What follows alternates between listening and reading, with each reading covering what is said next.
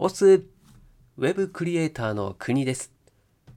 この番組では番外編として西野昭弘エンタメ研究所過去記事投稿を毎日配信しています。今回は時間が味方になるアプローチという記事です。近婚西野昭弘さんが運営するオンラインサロンの記事は過去1年以前のものは基本シェア OK となっています。記事の振り返りやオンラインサロンではどんな記事が毎日投稿されているのか気になっている方に向けて配信をしています。では2020年7月14日投稿記事を朗読します。最後までお付き合いください。さて、先日 Voicy で目的によって正義はこんなにも変わるという話をさせていただきました。当たり前の話ですが、目的が違えば正義もアプローチも変わってきます。芸能活動などしていると、世間からはレギュラー番組の本数、CM の本数などがとりわけ求められるわけですが、それを手に入れてしまうと、今、僕が目指しているゴールには確実にたどり着けません。時間は有限なので、僕にはタレントの不倫にコメントをする時間が余っていないのです。そんなことよりも、世界をねじ伏せるアプローチ、怖いに時間を割かねばなりません。まっすぐ世界を狙います。ところで、これまで様々なライバルたちとドンパチしてきましたが、どうしても叶わない相手がいました。それは、時間を味方につけている人です。同じ場所からスタートしてもらえると、僕はフォレストガンプ並みの頑張り屋さんなので、あまり負ける気がしないのですが、例えば、市川海老蔵さんには勝てません。初代市川團十郎が生まれたのは万事3年、1660年。万事ってなんだよ。万事から積み重ねてきた歴史、時間は僕が逆立ちをしても想像できるものではありません。逆に言うと、これは全ての職業で言えることですが、時間を味方にすることこそが最大の防御であり、うちの若手スタッフには、上品にあやかった方がいいと言って、自分のターンで0から1をして、時間のリセットを繰り返さないようにお願いしています。01の作業はどうしてもかっこよく見えちゃいますが、少々才能を持ち合わせていれば再現可能なんです。新入社員の瀬戸ちゃんが去年エッフェル塔で個展の責任者を務めましたが、同じ年齢の頃の僕にはそんな仕事はできません。近々インターン生のまーちゃんが VR の開発で大勝負に出ますが、やはり同じ年齢の頃の自分にはそんな規模の仕事はできませんでした。同じくインターン生のベイ君は毎晩スナックキャンディーで飲んだくれていますが、あんなもんはいつでもできます。全員が再現可能です。くたばってくれ。いずれにせよ、時間が味方になる。時間が経てば経つほど価値が上がる。アプローチ以外には僕は何の興味もありません。殿様めちゃくちゃバカじゃん。さて、300年続くエンターテインメントを作るのが僕の目的なのですが、冒頭申し上げた通り、当然そうなってくると、目的相応のアプローチになってきます。僕らは西野昭弘が死んだら価値が下がってしまうような設計をしてはいけなくて、西野昭弘が死んだら死んだで、自分たちのプロジェクトの集客が伸びるように、今のうちから設計しておく必要があります。以前、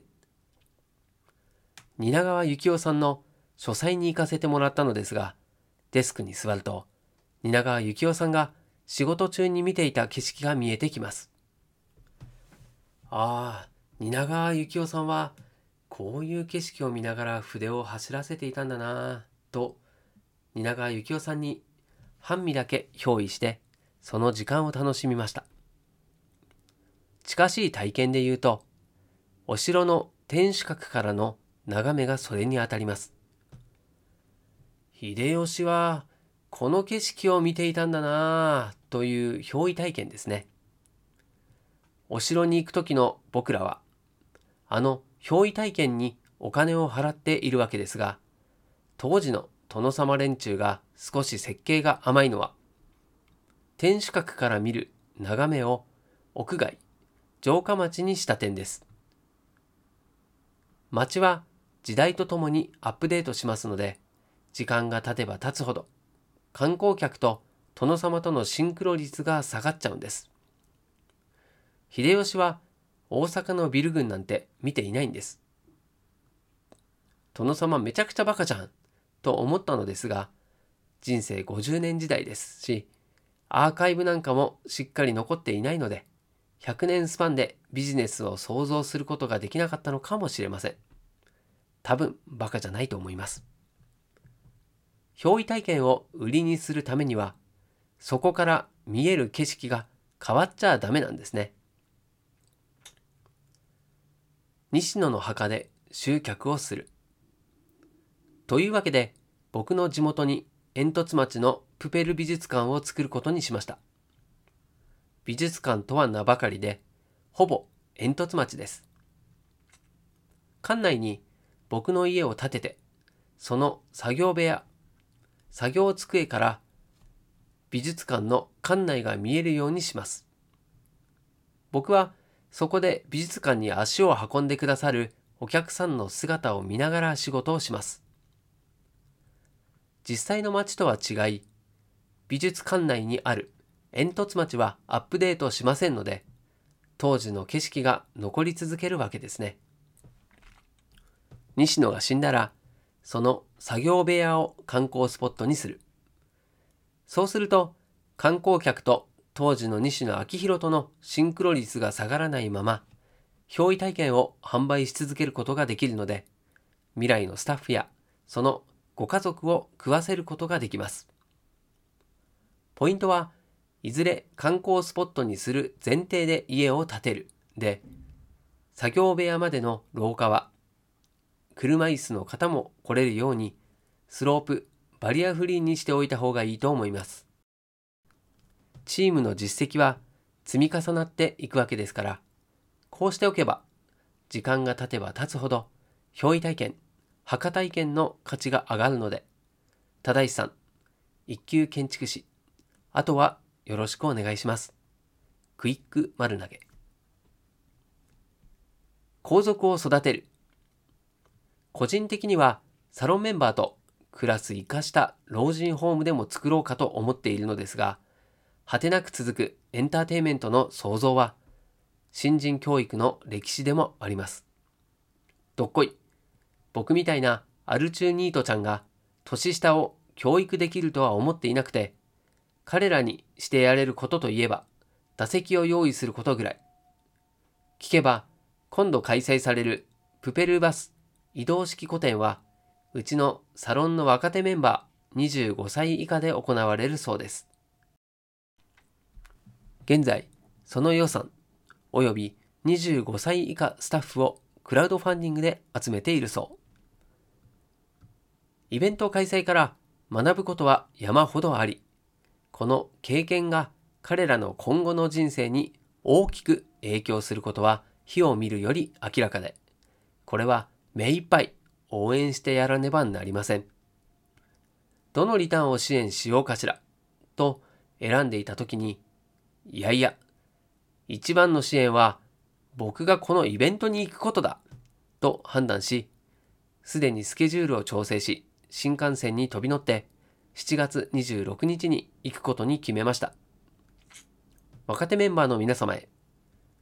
映画制作の合間を縫って、クソみそうに忙しい中行くので、とびきり楽しい空間を用意しておいてください。楽しい時間が向こう300年続くことを心から願っております。現場からは以上です。はい、ということで、朗読は以上でございます。時間を味方につけている人には逆立ちをしても叶わないというのは確かにそうですね。まあ、過去を味方にしたり、物語を味方にしたり、時間を味方にすることは、まあ、今後の企業の戦略、生存戦略にもなっていきそうですね。まあ、それを意図的に作る、戦略的に時間を味方につけることも、僕らも視野に入れておいた方がいいなというふうに思いました。ということを頭の片隅に保管しておこうと思います。